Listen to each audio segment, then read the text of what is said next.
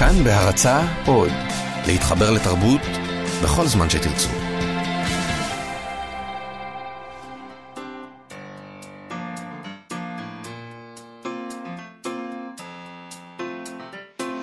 מה שכרוך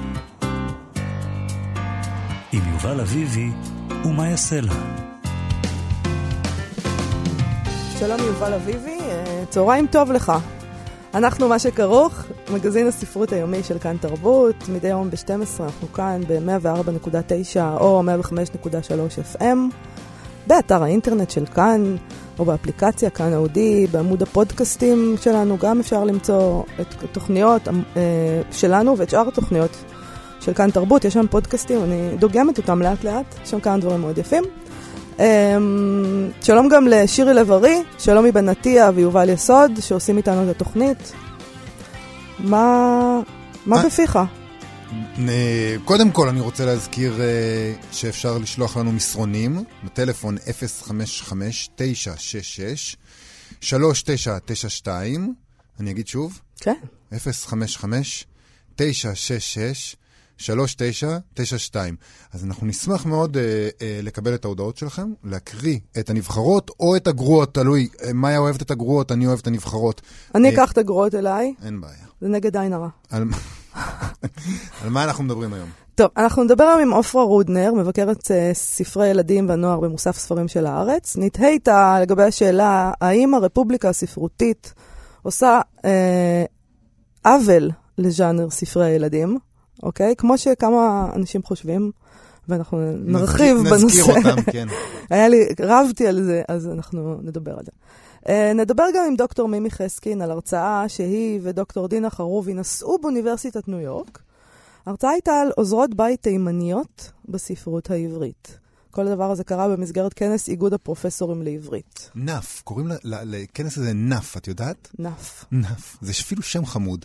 National Association of Professors of Hebrew. אני זה נשמע לי כמו כזה ארגון החופש של הפרופסורים במנהטן. אנחנו נדבר איתה על זה. איזה כיף במנהטן. נושאים כבדים, מאיה. נתחיל עם משהו טיפה יותר קליל? בוודאי. קליל זה אתה. זה דווקא משהו שאת שלחת לי ומאוד הצחיק אותי. קישור לאתר הספרותי המוצלח ליט-האב, שבכלל כדאי לגשת אליו, אני אתן את הכתובת שלו? ליט-האב.com, מאוד קל. כן.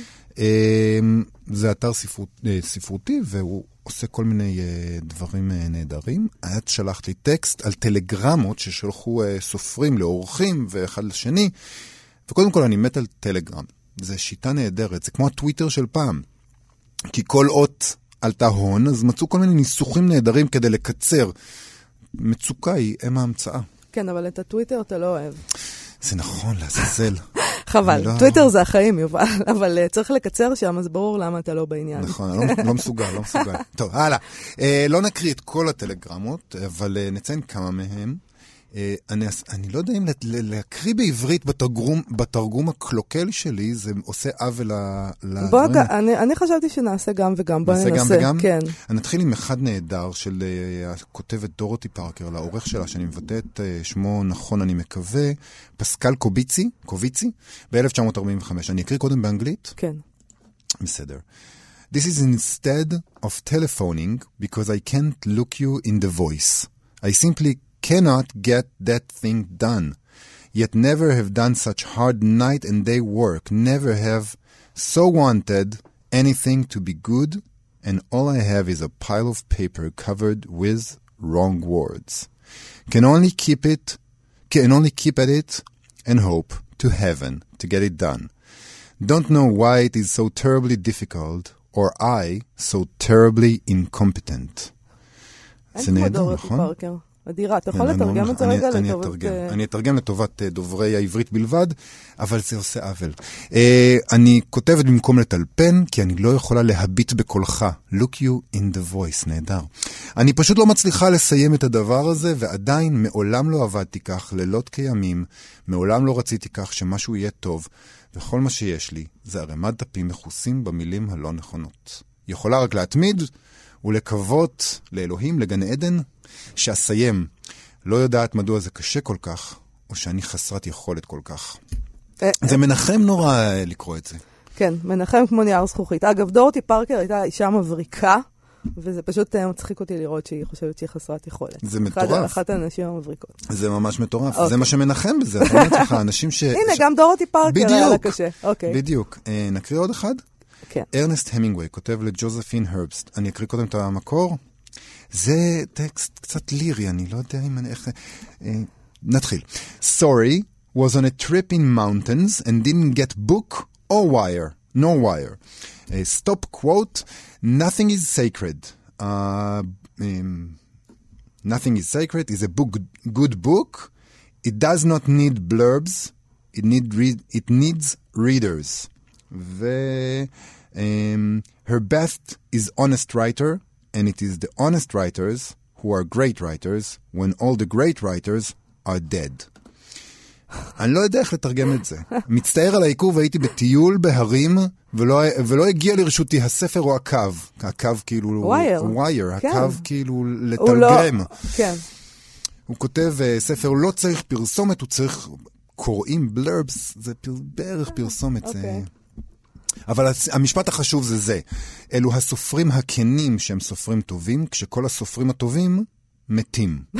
זה הגאונות. זהו, זה זהו. מה שרצינו להגיע זה אליו. מה שיש להגיד, כאילו. נשמע כמו, התרגום באמת נשמע עקום, כן.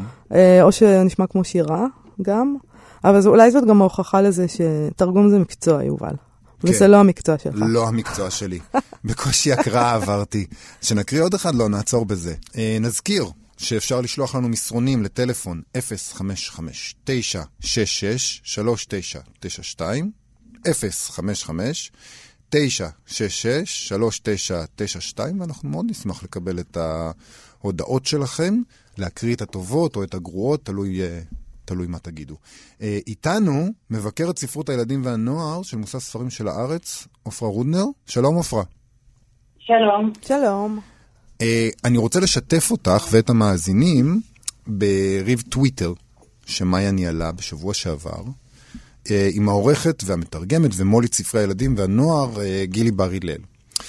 גילי אה, בר הלל התרעמה בטוויטר על כך אה, שכולם מתעסקים עכשיו רק בהארי פוטר והארי פוטר ו-20 שנה להארי פוטר, וכתבה, כל הזמן מצלצלים על הארי פוטר, בשעה האחרונה עוד שתי שיחות, אבל אף עיתון מיינסטרים בארץ לא רוצה לראיין סופרת נוער שהיא לא ג'יי קיי רולינג. בושה. בושה. אחר כך היא כתבה עוד, ספרי הנוער הצילו את שוק הספרים בישראל, הארי פוטר, פרסי ג'קסון, דמדומים, משחקי הרעב, אפילו ספרי ילדים כמו יומנו של חנון הזרימו אוויר לנשימה, אני לא יודעת מה הנתונים המדויקים, אבל שמעתי הערכות שכשליש מהספרים הנמכרים בחנויות הם ספרי ילדים ונוער, וכמה, וכמה כיסוי הם מקבלים בעיתונות? אפס. את ההמלצות על ספרי ילדים ונוער דוחפים למדורי צרכנות, מדורי הורות, מדורים מיוחדים למיואשים בחופש הגדול, אבל מדור ספרותי מכובד לא נוגע בהם. אין במות לסקירות רציניות של ילדים, של ספרי ילדים ונוער. כביכול, הספרים האלה לא ראויים, אבל אני אומרת לכם, הם יותר חשובים ומשפיעים מספרי העיון המשמימים שממלאים את מדורי הביקורת. מאיה ענתה שזה לא זלזול, שמבוגרים נוטים להתעסק אה, בעולם המבוגרים, וטוב שכך. ולה ענתה גילי שבכל מקרה, מוסף ספרותי ראוי, אה, מוסף ספרותי ראוי, חובה שיהיו בו גם סקירות של ספרי ילדים, בהתחשב בנתח השוק שלהם. טוב, ובוא נהיה כנים, יובל. כן, כאילו, זה, אנחנו תמיד אה, כנים. אוקיי, היא, היא אמרה שכבר אין לה ציפיות ממוסף הספרים של הארץ, ואני הצעתי לה בתמורה לעשות מנוי על אצבעוני. אז... אה, עדינה. לא, פשוט, כאילו... אה, עופרה, מה, מה, מה את... את מרגישה שיש זלזול במוספים הספרותיים, בספרות ילדים ונוער? קודם כל, כמה כבר מוספים יש? זאת או. אומרת, לאן, לאן אפשר לקחת את, ה, את, ה, את המהפכה הזאת, את מסע הכיבושים? זאת אומרת, אין הרבה מקום אה, ללכת. אה, במוסף הארץ יש כאמור עמוד קבוע שבועי. כן. אה, אני חושבת שיש איזה, יש איזה זלזול שהוא, אה, שאני לא חושבת שהוא נמצא דווקא שם. זאת אומרת, אה, יש עניין תרבותי רחב הרבה יותר. קודם כל אה, בבתי הספר, שאגב הם נגישים ו- ורלוונטיים ו- ומשפיעים הרבה יותר. אה, ילד ש- שצריך לבחור ספר לדוח קריאה, לא בודק בגוגל מה כתבו עליו במדורי הספרים. או, אוקיי. ובתי הספר הם, הם, הם, הם מאובנים ומיושנים, והיחד שלהם, אגב, זה לא רק כלפי הספרים, אבל הלך הראש שם הוא מאוד לא ספרותי בקיצור. הם בעצמם אה, מתנק, מתנכרים לאינטלקט ולחוש הומור ולדמיון. ולדעתי בכלל תחום החינוך כולו הוא נמצא במשבר עצום ומתמשך. זאת אומרת, אי אפשר להבין את המקום של ספרות הילדים מחוץ לקונטקסט הזה. זה קונטקסט הרבה יותר רחב, וכל הגישה לחינוך ולאינטלקט תקועה בתוך המשבר הזה.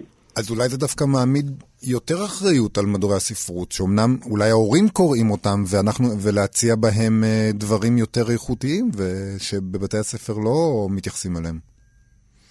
אולי בעצם... אני לא יודעת כמה לאמהות שאני פוגשת בגינה ובספריות או בחנויות הספרים, אני לא יודעת כמה זמן יש להם לקרוא את מדורי הספרים דווקא. לא בטוחה שזה, זה נראה לי, זה, זה נראה לי התעסקות בקטנה בתוך, אה, בתוך אה, משבר הרבה יותר גדול. אני רוצה, אבל אה, אחד הדברים שגילי בר הלל אמרה, עקרוניים, שבעצם עליהם לא הסכמתי איתה, וזאת עמדה עקרונית בעולם, היא טענה שההפרדה בין עולם המבוגרים לעולם הילדים היא מלאכותית. כי זה אותו עולם. כלומר, עצם זה שיש נגיד מבקרת ספרי ילדים כמוך במוסף ספרים של הארץ, זה לא נכון, כי למה, למה זה, מה ההפרדה הזאת? זה אותו עולם. את חושבת גם שזה אותו עולם? כלומר, ושבעצם, לא, לפי לא. הגישה שלה, אני צריכה להתחיל לקרוא ספרי נוער גם טובים, למה לא? כאילו, זה אותו עולם. אה, אה, אני חושבת שיש הבדל, אה, קודם כל יש הבדל בין מבוגרים לילדים. אולי, אולי אנחנו, אולי, אולי הבלבול הזה הוא, הוא חלק מהמשבר שדיברתי עליו קודם, התרבותי, החינוכי הגדול יותר. כן. ובספרים בכלל, אני חושבת שבבית ספר ילדים יש קודם כל מידת אחריות אחרת של הכותב כלפי, כלפי הקוראים. זה אפילו כרוך באיזו עמדה מוסרית, כלומר, יש איזה היגיון מוסרי בדרך כלל, צריך תמיד להיות איזה חוט ללכת לאורכו, mm-hmm. גם אם זה סיפור כאוטי. וכמובן יש את העניין של השפה והנושאים, אנחנו לא, לא, אה, הילדים שלנו לא יקראו ספרים על הזדקנות ועל נישואים. נכון, אבל השאלה היא, מה שהיא טענה זה הפוך, לא שהילדים צריכים לקרוא את המבוגרים, אלא שאני צריכה לקרוא ספרות ילדים ונוער, זה מה שהיא טענה. שהמבוגרים צריכים לקרוא ספרי נוער שהם לא פחות טובים ואומרים לא פחות לעניין אותנו מכל ספר אחר. ואני מודה שאותי זה לא מעניין, מצטערת. כלומר, את יודעת, זה עניין אותי כשהיו לי ילדים בגיל המתאים, וכשהייתי צריכה להקריא להם או להתעניין במה הם קוראים, אבל היום כשילדים שלי גדולים וקוראים כבר ספרים רגילים, אז... אני קוראת את הספרים שמעניינים אותי, וזה לא ספרי נוער בדרך כלל. השאלה אם אני צריכה להרגיש אה, מאוד אשמה על זה, אה, ואם אני מפסידה משהו. את עלולה להפסיד כמה, את עלולה להפסיד אה, פנינים. כן. ויש הרבה דברים פשוט נהדרים שעושים. גם עכשיו וגם שיצאו פעם, שתמיד כיף לחזור אליהם, אבל... אני, אני באופן אישי עדיין, אה, עדיין חוזרת גם לספרים שאני לא צריכה לכתוב עליהם, נגיד. אה, קוראת הרבה ספרי ילדים. את לא חושבת שזה נובע מאיזו גישה ש... שאנחנו, שיש לנו היום, שיש היום להורים אה, צעירים, אמרתי על עצמי צעירה וזה נראה לי לא כזה נכון, אבל אוקיי, שבו, אבל היום הילד הוא במרכז, הוא המלך, mm-hmm. ואף אחד לא מוכן להיות המבוגר האחראי. ובדיוק בהמשך של אותו דבר, אז אנחנו גם קוראים ספרי נוער, כי אנחנו קוראים מה שהילדים שלנו, ואנחנו גם מתלבשים מה שהילדים שלנו, ואנחנו מדברים בסלנג של הילדים שלנו, גם אני. ואנחנו נורא צעירים ומגניבים. כן, ואנחנו לא מפסיקים לה, להפיק להם מסיבות יום הולדת שאולי פינטזנו, אולי אנחנו מפנטזים בעצם עליהם בעצמם, בעצמנו. נכון. וכן, יש, אז, אז זה שוב חלק מהעניין, וזה אני אומרת שזה עניין יותר תרבותי ו... והמשבר בחינוך ובתרבות הוא באמת, הוא, יש, יש פה משבר מאוד רציני באמת של חוסר במבוגר אחראי. זה נמצא, בק, נמצא בכל תחום, זה לא נמצא רק מול ספרי הילדים. נכון. ספרי הילדים זה חלק מזה. האם ההוצאות ממלאות את תפקידן ב, ב, במקום הזה של המבוגר האחראי? זהו, אז יש, יש גם זלזול בתחום ספרי הילדים שמגיע מההוצאות עצמן. באיזה אופן? כמה אופנים. יש, אה, קודם כל יש ערימות של ספרים אה, חובבניים בהשתתפות עצמית, מופרכים, בקטע, לא בקטע טוב. אה, המונים כאלה שיוצאים בקלות בלתי נסבלת ולא מקבלים אפילו עריכה ראויה. והם נמכרים? זאת אומרת, הציבור של לא, הילדים... שלא, שאף אחד לא, זה פשוט, פשוט ערימות שמישהו, אה, אתה יודע, התחש... החליט להוציא ספר כזה, ופשוט אה, השקיע את הכסף, וההוצאה גם מזלזלת בכותבים האלה עצמם, שהיא, אפילו על גב הספר נניח אה, הטקסט עילג. זאת אומרת, דברים שאלה בכלל לא, שזה מימוש של איזה פנטזיה אישית. שבן אדם שהנה רוצה כבר לראות את הספר הזה עשוי וזה, אבל לא רואה את הספרים, אני רואה גם ספרים גם גרועים שמגיעים לחנות הספרים וכאלה, זה גם עניין של כאן. כן, אבל יש, אני, אני בטוחה שזה קשור לזה שכאילו, את יודעת, ספר ילדים זה, יש מעט טקסט, אז כל אחד חושב שהוא יכול לכתוב את זה פשוט. אז הם כותבים, הם כותבים ומוציאים. זה לא... זה ברור שזה ככה, אבל הייתי רוצה לשאול אותך על, על ויכוח עתיק שיש ביני לבין יובל. כן. עתיק מאוד. על צנזור ספרי ילדים. ראיתי ביקורת שאת פרסמת לפני כמה שבועות על עץ המשאלות של פוקנר, ספר ילדים שתרגם יהודה ויזן וראה אור בהוצאת רימונים. אגב, אפרופו מה שאמרת מקודם, זה באמת ספר שרק אחרי שקראתי את הטקסט שלך, הבנתי שבא לי לקרוא אותו. כי אחרת בחיים לא הייתי, אבל אוקיי. עכשיו, קודם כל, בהקשר לנושא הזה שעליו דיברנו, נראה שהוצאת רימונים ניסו לברוח מהמיתוג לילדים, ואת מציינת בטקסט שלך שהם כתבו על גב הספר שמדובר באגדה ריאליסטית פנטסטית למבוגרים. וגם, את כותבת, על אף שנכתב במקור לילדים, מיועד לכל הגילאים, במיוחד לקוראים המבוגרים. כלומר, ההוצאה בעצם לא רוצה שיהיה כתוב על זה ילדים, כי ילדים זה נחות בעיניהם. אז הם מנסים לכוון את זה למבוגרים. אני לא הבנתי את זה, שאני, אני לא הבנתי את זה כ, כנחות, אני הבנתי את זה שהם אה, חוששים אה, להפחיד את הילדים עם פוקנר, שהם חששו שאולי זה...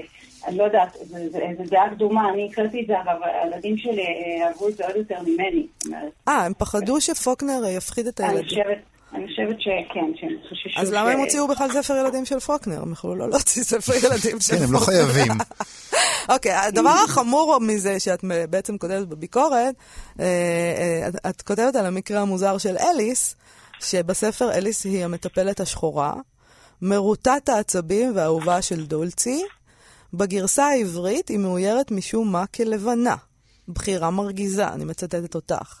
על פי האיורים של הגרסה האמריקאית שהודפסה ב-1964, אליס היא ללא ספק שחורה. גם בעלה שמופיע בהמשך, ובשפת המקור היא אף מדברת בדיאלקט שחור. אוקיי? ואת, יש כאן דוגמה שאת נותנת שם, שאני לא יודעת להגיד אותה. אה, בהוצאה, בהוצאה בחרו להעלים את הדבר הזה בשם הפוליטיקלי קורקט כנראה. אה, אני מבינה שדעתך לא נוחה לא, מכך. אני מאוד לא נוחה, אני אפילו לא יודעת אם זה... אני באמת לא צריכה להבין למה. זה מאוד משונה. גם האיורים בספר שיצא באמריקה, הם, הם, היא שחורה ובעלה שחור, וזה גם חלק מהסיפור, זאת אומרת, זה חלק מהדמויות שהן... אני אגיד לך למה הם עשו את זה. הם עשו את זה כדי שיובל... יוכל להקריא לבן שלו את הספר הזה. כי אם זו הייתה שחורה, אל ת... הוא עושה לי כאלה פרצופים. תן לי רגע להשתמש בך, זה לא באמת יובל, זה יובל למרכאות. לא, לא, תשתמשי בי, אני רק רוצה להבין. אם היא הייתה שחורה, כן. אז היית אומר, מה, עכשיו אני מקריא לו ספר שבו יש עבדים, והם שחורים, והשחור הוא המשרת, ואיך אני יכול להקריא דבר כזה? ואז אולי הוא לא היה מקריא את זה. אז הם מראש הכינו את עצמם לאנשים צדקנים. ולכן הם אה, עשו אה, משרתת לבנה. האמת היא שעכשיו כשאת אומרת את זה, הנה, אה, בבקשה, הנה, זה בעיה. אוקיי, עופרה, האם זה בעיה? בעיניי ממש לא, להפך. אני חושבת שא', חוץ מהעניין המובן מאליו שהפוליטיקלי קורקט הוא פרקטיקה חינוכית, אנטי-חינוכית וגם אנטי-ספרותית, וגם, אגב, כושלת. אוקיי. לצנזר ספרי ילדים שנכתבו פעם, זה בעצם למחוק את הקונטקסט ההיסטורי שלהם, ודווקא הקונטקסט ההיסטורי הוא הזדמנות. למשל, בלוגנבולו מלך זולו, של ספר שהבת שלי קוראה עליו, יש קטע שגוטבוד מוקסם מהילדים השחורים, שתופסים אל המים לשלוט מטבעות. כן. והצעירים זורקים להם. כן. אם לא היה, ואגב, קוראים להם שם כושים. כן. אם לא היה הקטע הזה, איך הייתי מסבירה לבת שלי את הניואנסים ההיסטוריים האלה? או דוגמה יותר פשוטה, כמו אגדות עם הנסיכות בלתי פמיניסטיות. זאת הזדמנות להסביר לילדים איך התייחסו פעם לנשים, איזה חיים היו להם, איזה, כולל אגב שלא הייתה מכונת כניסה. וזה גם הזדמנות להדגים להם אה, קריאה ביקורתית, שזה בעיניי... אה, אה, עכשיו, וחוץ מזה, כל, זה, זה, כל מיני סירוסים וציבורים זה נורא מדכא, כי, כי, כי הטינופת וה, וה, וה, והלכלוך, ילדים אוהבים לכלוך. ילדים מומחים בלכלוך. אם אנחנו נכחיש את הלכלוך הזה, נבין אותו, הוא גם לא נעלם. זאת אומרת, זה לא שזה באמת, אין איזה... זה לא באמת חינוכי בעיניי. כלומר, את, את מציעה לתת לנו, אה, לתת לילדים להתמודד עם העולם. להתלכלך. להתלכלך, אה, ולראות גם מה, את, את, אי אפשר לטהר הכל בשבילם ולנקות את זה, יובל. הם צריכים להתמודד עם מה שהיה גם. אגב, אתה גם לא צריך לזלזל באינטלקט שלהם. הם, הם יכולים להבין שזה היה, והיום זה כבר לא ככה. אני מזלזל באינטלקט שלי. 아. אני לא בטוח שאני יכול להסביר להם כל כך טוב מה הסוג שלא הייתה מכונת כביסה וכאלה. הבנתי, אוקיי, בסדר. זה נושא לתוכנית אחרת. בדיוק. עם הייעוץ פסיכולוגי זה בתוכנית אחרת. אה, תודה רבה לך, עופרה רודנר. תודה רבה. תודה לכם. להתראות. אה, תשמעי, מאיה. כן. אמ, בניו יורק נערך לאחרונה כנס איגוד הפרופסורים לעברית, או בשמו החביב, נאף. אני מת על זה. אני כאילו, אני קראתי לזה NAPH, ואז אמרו לי, לא, אתה לא מבין, זה נאף. ידעתי כשקראתי את ה... את האותיות, שיש דרך להגיד את זה, של אלה שמבינים באמת. בדיוק. אז תשמעי, יצאתי בתוכניה של הכנס הזה, וזה נראה פסיכי, פסיכי. ערימות של הרצאות, נראה שאין נושא שקשור איכשהו לעברית שהודר מן הרשימה הזו, אבל מושב אחד קפץ לי מאוד לעין. נשות הצללים של הספרות העברית, דמותן של עוזרות הבית, מהגרות העבודה והשפחות. בתוכו אה, הרצאה של דוקטור דינה חרובי ודוקטור מימי חסקין, שנקרא ספונג'תי עלי עלי, עוזרות בית תימניות בספרות העברית, ואיתנו דוקטור מימי חסקין, שהיא ראש החוג לספרות במכללת סמינר הקיבוצים. שלום, דוקטור חסקין. שלום. אז בספרות העברית אה, עוזרות הבית הן בדרך כלל תימניות? אה, יש ריבוי שלהן. יש ריבוי ניכר שלהן. האמת שהמחקר שלנו, של דינה ושלי, עוסק, התחיל מעוזרות בית בכלל, וכשראינו שיש ריבוי של התימניות, החלטנו בפרק הראשון להתמקד בהן. אחר כך נטפל בערביות, בעובדות הזרות, ברוסיות, אבל כעת אה, דיברנו על התימניות, כן. אז מה התפקיד שלהם? מה, מה, מה המחקר בעצם אה, בדק ומצא? התפקיד הספרותי בעצם... כמובן. קודם כל נדהמנו מהריבוי שלהם, אבל בעצם אנחנו חיפשנו להבין את יחסי הכוח באמצעות הדמות של עוזרת הבית התימניה. איך זה שדווקא עוזרת הבית, זה כל כך טבעי וברור שהיא תימניה. וראינו דרך הטקסטים הספרותיים שהיא נתפסת כאילו משהו ב-DNA שלה מכשיר אותה לעבודות הניקיון. אה, אה, גם אין לה שום תלונה, היא שמחה, למשל, בטח, היא אוהבת את זה. היא אוהבת את זה, כיף לה. בשיר של אה, אלתרמן, משורר שאהוב עליי, אבל בשיר התימניות שנכתב ב-1934, אה, היא מתחילה, אש בוערת בעיניי, בגופי צמרמורת, אל תראוני רבותיי שאני שחרחורת, מה לי יעלות החן, וינות וברלינים, אצלהם טמפרמן ואצלי חמסינים, בשמאלי סחבה ודלי, בימיני מברשת, יא חלילי עמלי, עבודה גועשת. וכן הלאה, זאת אומרת, היא ממש... היא ממש אה, שמחה. היא נרגשת על האפשרות לקחת סחבה ולנקות. לגמרי. וואו. אה, ו- והיא גם ככה, הצד המהותני של הניקיון זה גם, זה בגוף שלה, לי רגליים כפלדה והיד עופרת, אש בוערת בעיניי. זה גנטי. זה גנטי, כן. זה גנטי. עכשיו, הדבר המדהים הוא שזה לא רק בשיר הזה, זה אה, מהדהד בעוד ועוד ועוד טקסטים. עכשיו, התפיסה הזאת שהתימניות, אה, טוב להם במקום הזה, מתחילה משחר הציונות. אה, מצאתי את זה, מצאנו את זה באופן מובהק בטקסטים שנכתבו ביחס לתימני כנרת שהובאו לארץ ככוח עבודה זו. למשל, אה, אה, בפועל הצעיר זה לא בעיה, זה פשוט נכנסים ומקלידים בפועל הצעיר תימנים, תימניות ומוצאים. אז עלה למשל, התימני מקבל מחיר לא גבוה מאותו שמקבל הערבי. וגם מה שנוגע לעבודה, הלוא יש ביניהם פועלים זריזים וחרוצים גם כן, לא פחות ואולי יותר מן הערבי, שימו לב, וכן הוא מסוגל להיות משועבד, נכנע, הוא מתרפס וואו. גם כן, לא פחות, מדובר... רגע, ואולי מה... יותר מן הערבי. אה, אה, מי כתב את זה? מה זה הטקסט הזה? כותב בשם יוד שין, בפועל הצעיר בתקופת העלייה השנייה, הם ככה כתבו לעצמם, הם היו צנועים, אז הם כתבו רק בראשי תיבות, אז אני לא יודעת בדיוק מי זה יוד שין, אבל זה בפועל הצעיר ב-11 בפברואר 1912. וזה תקופה די רחבה, כאילו אלתרמן 1934, נכון. זה מ-19... וזה ממשיך עד היום, זאת הנקודה. עד היום. עד היום זה ממשיך. איפה את רואה את זה היום? תראי, ב... אה, יש ספר שלכאורה יוצא נגד ההדרה. ספר שיצא ב-2014, ספר לילדים ונוער של אלכס פז גולדמן, כן. תעלומת העיניים השחורות כחולות, שמצד אחד זה ספר שמראה רגישות לשוליות, כי הוא עוסק בפרשת ילדי תימן החטופים, שעכשיו כל כך בוערת, ובסופה מתגלה, סליחה על הספוילר, שהנער הגיבור הוא אחד מהם. אז מצד אחד זה, זה ספר אה, לכאורה מאוד חברתי, כן. אבל... אבל עוזרת הבית שם אה, מיוצגת באופן כל כך סטריאוטיפי. אה, קודם כל, אה, אה, אה היא, את רוב הזמנה היא משקיעה בעמידה ליד המזנון ובניגוב אבק. זאת אומרת, זה הייעוד שלה בחיים. עכשיו, גם הדימוי החיצוני שלה, תמיד הראש שלה מכוסה במטפחת ראש. ההגייה שלה, הוא כותב שם, מזל, כמובן קוראים לה מזל, זה ברור, ברור. מזל קראה לאימא גיברת סחורי במקום צחורי. אה, היא גרה רחוק, אין לה אוטובוס ישיר, יש להם שבעה ילדים, היא מביאה את הבת הקטנה שלה. דרך אגב, הקטע הזה של להביא את הילדות הקטנות חוזר גם בשיר של אלתרמן ובעוד טקסטים. כאילו העניין הזה הגנטי שאמרת. את צריכה לראות את הפרצוף של יובל בזמן שאת מספרת את זה, כן, הוא פשוט יושב פה, אבל וחפוי ראש. כאילו, על איזה תקופה מדבר הספר? זה מדבר על, על השנים, על, על שנים מן הסתם... נכתב, כן, נכתב על הרבה הרבה שנים קודם לכן, כן. על שנות החמישים, אז אבל... אולי אפשר לתת לו את הקרדיט שהוא מנסה לתאר את התקופה. את... נכון, ובמובן הזה אני מסכימה איתך, אבל בו זמנית...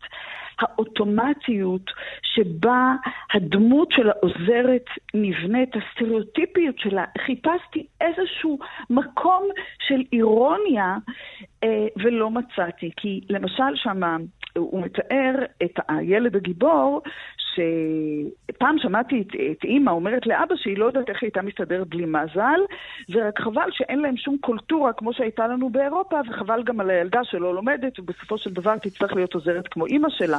אבא אמר שגם כאלה צריכים. אז אפשר וואי, להגיד וואי. שיש פה איזושהי מידה של אירוניה, אבל אני לא מצאתי איזושהי ביקורת של המחבר כלפי ה... העיצוב הזה, למרות שהספר מטפל בפרשת ילדי תימן, ובמובן הזה הוא ספר אה, חשוב בעיניי. עכשיו. כשאת אה, את אה, נשאת את ההרצאה הזאת כרגע בכנס הזה בניו יורק, כן. איך זה התקבל שם? היו תגובות מעניינות? תראי, הכותרת של ההרצאה עוזרות בית תימניות, ספונג'תי, עלי עלי, זה משהו כל כך יוצא דופן, שהוא משך. גם, אותי, גם אותנו, אני קפצתי כשראיתי את זה. הנושא האתני כן. הוא, הרי, הוא הרי אש, זה חם כמו אש, וההצלבה של מגדר, אתניות, אה, מעמד, זה, זה, זה באמת מאוד מאוד מושך. אה, אני חושבת שכן, הייתה שם פתיחות, לא פגשנו אה, בהתנגדויות, למרות שכשאת אה, מטפלת בנושאים האתניים, את יודעת שאת משחקת באש. את צפויה לקבל התנגדויות. הפעם זה לא קרה. כי הבאנו למשל את העניין של האפיון של התימניות קשור גם ללכלוך. עכשיו, יש מחקר של דפנה הירש שמתארת איך ההיגיינה נתפסה כאמצעי היבחנות ובניית זהות, והיא מביאה שם איזה ציטוט של רופא בשם אשר גולדשטיין, שפרסם בעיתון הארץ ב-35, אה, ואל נא יסגור איש את עינינו בהשוואה עם שכנינו הערבים, כי לא מפיהם אנו חיים, באנו הנה להביא את המערב, את המשובח והמשופר שבו. אה, לא רק בשבילנו, אלא גם לכל המזרח המפגר המוכרח להתנער לחיים היגייניים. זאת אומרת, הדימוי הקולקטיבי הזה של המערביות מאפשר לאשכנזים להרגיש בעלות ועליונות ומשרת כן. את ההיררכיה החברתית.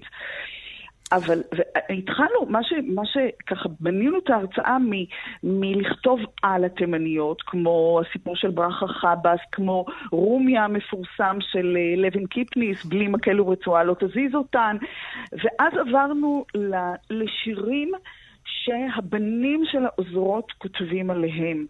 אה, כאילו מין, הלכנו, חיפשנו את הקול של העוזרת בעצמה. כן. אז המשורר טוביה סולמי כותב שיר מדהים, שהוא כתב אותו בפעם הראשונה ב-1964, הוא קורא לו, לשיר לתימניה שלי. התימניה שלי זה מצד אחד ביטוי של הגברות, יש לה התימניה שלה, כמו שיש הפיליפינית שלי, יש התימניה שלי, אבל מצד שני יש גם אצלו מין שייכות, ו- ו- והוא מדבר על שלו, על אימא שלו, והוא אומר לה, הוא פותח את השיר רק השורות הראשונות, שובי אימא מבית העבדים, לטפיני רחימה כשאר הילדים.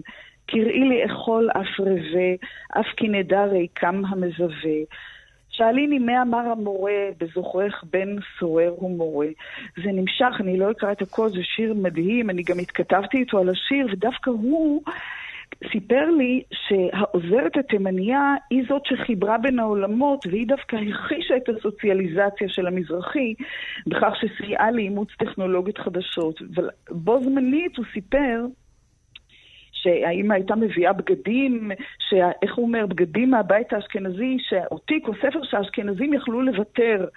ו- והוא אומר, אבל לא כל הגבירות היו נחמדות, אה, והיו כאלה שהתנשאו והעליבו וביזו. הוא מתאר את מעמד הגברת לעומת העוזרת. אה, כן. אני רוצה באותה הזדמנות. כשאתם אוקיי. אה, מקריאים דברים, מקריאות, סליחה, דברים כאלה בארצות הברית, הקהל האמריקני מוצא איזו הקבלה למה שקורה בארצות הברית מול לבנים מול שחורים? הרי אני, גם... אני מאמינה שכן, זה מדהים, כי... כי הוא מדבר, הוא אומר ש... את המילה עבדות למשל. נכון. שמן הסתם היא מהדהדת אחרת בארצות הברית. זה נכון. אני, אה, אחרי שהסתיים הכנס, הלכנו לקרוא את העיר, כמובן, ניו יורק, והגענו למוזיאון אה, ברוקלין, ושם מצאנו אה, תערוכה, לא ידעתי בכלל, של אומניות שחורות, והייתה שם אומנית בשם הרדינה פינדל, שנותנת מין עדות כזאת על עצמה ועל הניסיונות, כישלון ניסיון ההיטמעות בחברה הלבנה, חרף uh, השכלתה בייל, ויש שם איזה מין, זה הופך להיות מין מיצג שבו היא מסירה את המסיכה הלבנה מהפנים, מעין ריאליזציה של המטאפורה, זה מדהים, ויש שם גם אה, אומנית אחרת, לורן אה, אה, אוגריידי, משהו כזה, שלובשת שמלה של כפפות ניקיון, שזה קצת הזכיר לי את שמלת הכפפות של אה, ורד ניסים, אני מניחה שהיא הושפעה ממנה, אבל זה פשוט היה מין... ורד ניסים זאת עבודה נפלאה של ורד ניסים. עבודה נפלאה, נכון. והעבודה של לורן אוגריידי אה, מהממת לא פחות, ופתאום ראיתי... זה לא ממש המשך לשלנו, כי שם זה הרבה יותר חריף, אבל, אבל היה שם הדהוד בהחלט, כן. תראה, ב, ב, אה, ב, לשאלה שלך, בכנס יש אה, המון ישראלים, או קשורים לעברית, או יהודים, כי זה, מי ש... זה כל מי ש... זה איגוד, כמו שאמרת, שעוסק, אה, אנשים שעוסקים בספרות, בהוראת עברית, במקרא, בלשון, אז אה, הם לא היו לגמרי אחרים מבחינת... ה... הם היו באיזשהו מקום אה, קרובים לנושא. הם מכירים את הנושא. כן. הם מכירים אוקיי. באיזשהו מקום. ואז הגענו, סיימנו, זאת אומרת, עברנו, אמרתי, התחלנו מטקסטים שנכתבו על העוזרות, על ידי אשכנזים מן הסתם, אחר כך בנים של העוזרות, זה היה טוביה סולמי וזה הגיע לשלומי חתוקה. אה, אמי מנקה את הלכלוך הנסתר בפינות, מוחקת מן הרצפה את הסימנים והכתמים, מעלימה טביעות אצבעות מן הידיעות של הדלתות, וזה נגמר, וכשהכול נקי ומסודר, היא מתקלחת, מתלבשת, וממהרת לביתה להזהיר את ילדיה. אה, גם בשיר נוסף, בשיר אילן יוחסין, שהוא מתאר שלומי חתוקה את הגנאולוגיה האישית שלו, הוא אומר, מצד אמי אני דור שלישי לעוזרות הבית שקרצפו לאשכנזים את המדרגות וצחצחו להם את המראות. אמ, ואז, אחרי שדרך הקול של הבנים הגענו לקולות של עוזרות בעצמן. ובעצם הקול הראשון שמצאנו הוא אה, שירה של ברכה סרי, שנכתב ב-81, שנקרא העוזרת. והיא מתחילה את השיר, את השיר לסרט הלכתי, פגשה בי גברת. בואי לעבוד אצלי, את תהיי לי עוזרת. כלומר, זה מתחיל ככה, כאילו, היא מצביעה על הקיבוע של האישה המזרחית התימניה בתוך הכלוב של התיוג. כן. כאילו, אה, שיר שמתריס נגד הגבולות הסטיגמטיים שנקבעים על פי מוצא וצבע עור. וגם בשיר אחר, נורא מעניין, אה, היא כותבת, אני עוד אלפביתית, וזה חבל מאוד, מומחית בספונג'ולוגיה, עושה הרבה מאוד. כאילו היא אומרת, על, כאילו היא משבשת את המילה אנאלפביתית כן, לאלפביתית, אבל בעצם היא חורטרת נגד זה, כי אלפביתית זה פירושה אוריינות. וגם כשהיא אומרת ספונג'ולוגיה, אז היא, היא מתנגדת, היא כאילו מוסיפה תוספת מדעית, סיומת מדעית למילה ספונג'ה, ובעצם אה, חושפת את הפעולה של השפה כמקבעת אה, עמדות חברתיות. טוב, טוב זה, סיימנו... זה פשוט מדהים. מימי, אין לי... אין... כן, תודה. אני אבל הייתי נורא נורא רוצה, אם אפשר, כן. לסיים בשיר המדהים של יונית נעמן, אה, שממש כתבה ב-2015 ופורצת את מעגל הדיכוי ומדברת בקולה שלה. בבקשה. יש לנו זמן לקרוא? כן, בבקשה. לעולם דרושות רזות וזריזות שינקו אותו מאבק, שיעלימו כתמים, שיקרצפו אריחי קרמיקה משומנים מבישול. העולם תלוי בהן. ולי דרושה מתקפת אסתמה בדירה משופצת ברחוב בן גוריון, כדי לבגוד במורשת מרשימה של עוזרות בית תימניות. בגלל שאני דור שלישי לעבדות משק בית ציונית, הצד הגברי שלי מגלה אמפתיה לצרכים של העולם. אפילו האשכנזייה המדומיינת שבי אוהבת ניקיון. אבל הצד הנשי שלי עוין את הרעיון, מסרב להיעתר למגב, לקבל הוראות, לנגב מדפים מאובקים בדירות משופצות ברחוב בן גוריון. מצידי, שהעולם יישאר מלוכלך. נהדר. תודה רבה רבה, דוקטור מימי חסקין, אה, שדיברת איתנו. נראה לי שעוד נדבר איתך בהמשך, זה היה מאוד מעניין. תודה אה, רבה. תודה, להתראות. אה, יובל, תשמע. כן. מכיוון שהיא השתמשה, ראיתי, אתמול קראתי קצת על המחקר שלה, וראיתי שהיא השתמשה שם גם בשירים של שלומי חתוקה, ניגשתי לספרייה שלי ושלפתי את הספר, אמנם היא ציטטה מתוכו כרגע, אבל אני מתכוונת להקריא מתוכו בכל זאת. זה מתוך מזרח ירח, השיר נקרא ניקיון. כן.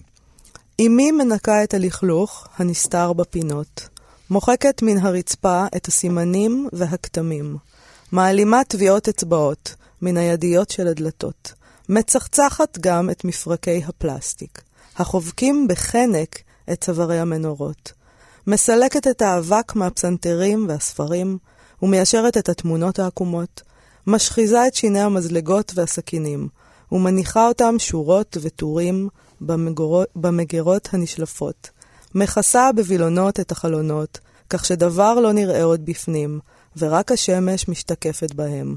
וכשהכול נקי ומסודר, היא מתקלחת, מתלבשת, וממהרת לביתה, להזהיר את ילדיה. שיר מדהים. מבקשים מאיתנו להזכיר שלשלומי חתוקה יש תוכנית פה 아. אה. עם רועי חסן. אה, בכאן נכון. תרבות. שלומי חתוקה שלנו, כמו שקוראים לו פה.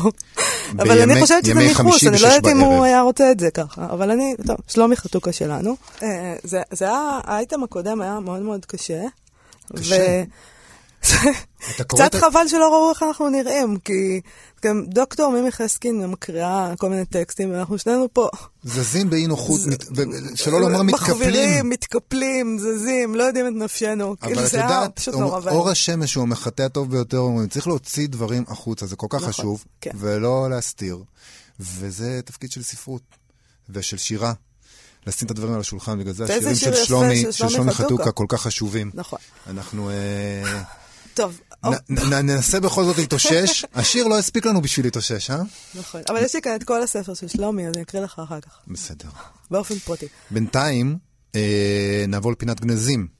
הפעם התגלגל להם מכתב של חיים נחמן ביאליק. הוא כתב אותו לאברהם יפה, א' ב' יפה, שהיה עורך, מבקר, סופר, הוא נפטר ב-2008, והמכתב הזה, שהוא קיבל מביאליק, תלוי בבית של נכדתו, אה, עורכת בהוצאת מודן, אביגיל גרייף קנטורוביץ', שהיא חברה שלי, ושלחה לי אותו בוואטסאפ. יש...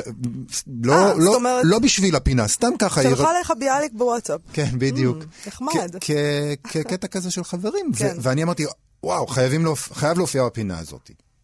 אז, אז ספר לנו רגע כן. על אברהם יפה. הוא נולד בבלץ, בסרביה, ב-1924, ועלה לארץ ב-1940. Uh, בתחילת שנות ה-50 הוא נמנה עם מייסדי המועדון לתרבות מתקדמת, מה שאנחנו מכירים צוותא. צוותא, כן.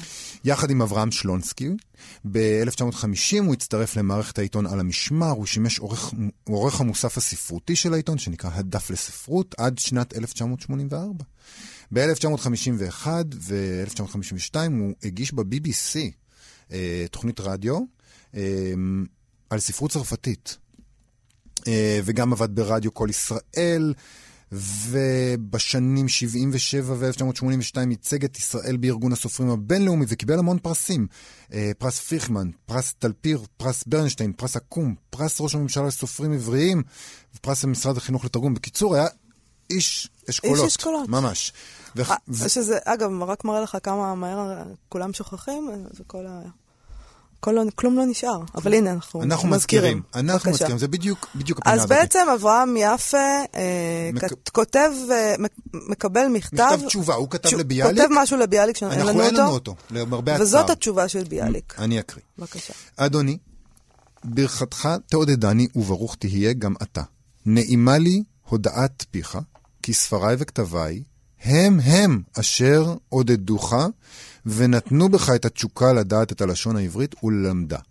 מתוך מכתבך, מכתבך אני רואה כי אכן תלמיד ותיק היית, וגם קנית לך את דעת הלשון העברית על בוריה.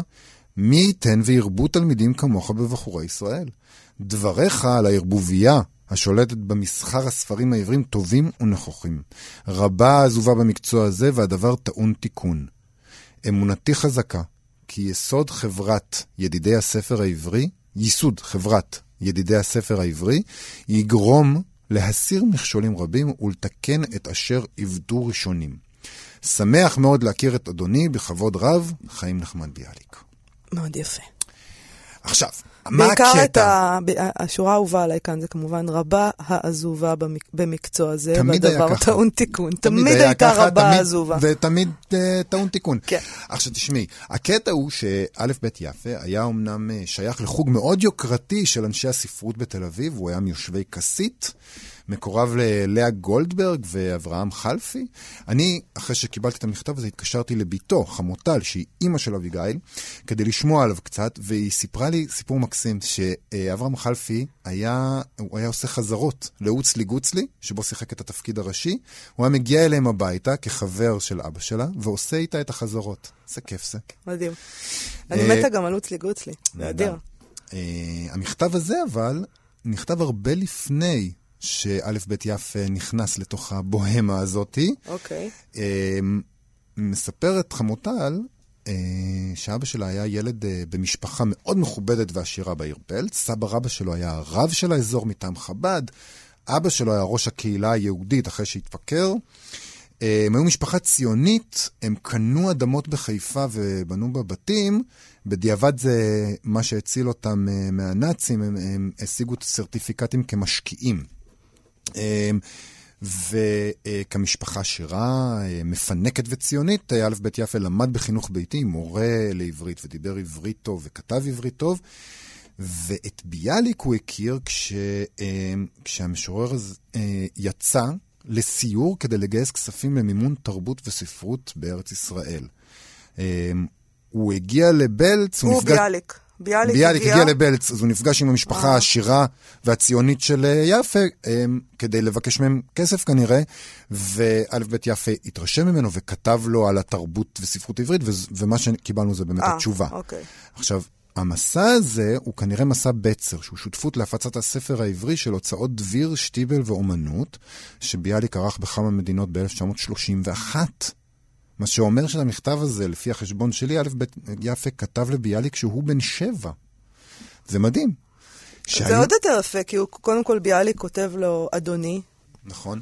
ונעים, לה, שמח מאוד להכיר את אדוני, והוא בעצם כותב לו מכתב כמו שכותבים למבוגר, הוא לא כותב לו מכתב אה, כמו שכותבים לילד. מה, וכנראה שהילד היה מוכשר מאוד. מאוד חבל שאין לנו את המכתב של הילד. Mm-hmm. מעניין אם ביאליק אה, שמר אותו, השליך אותו.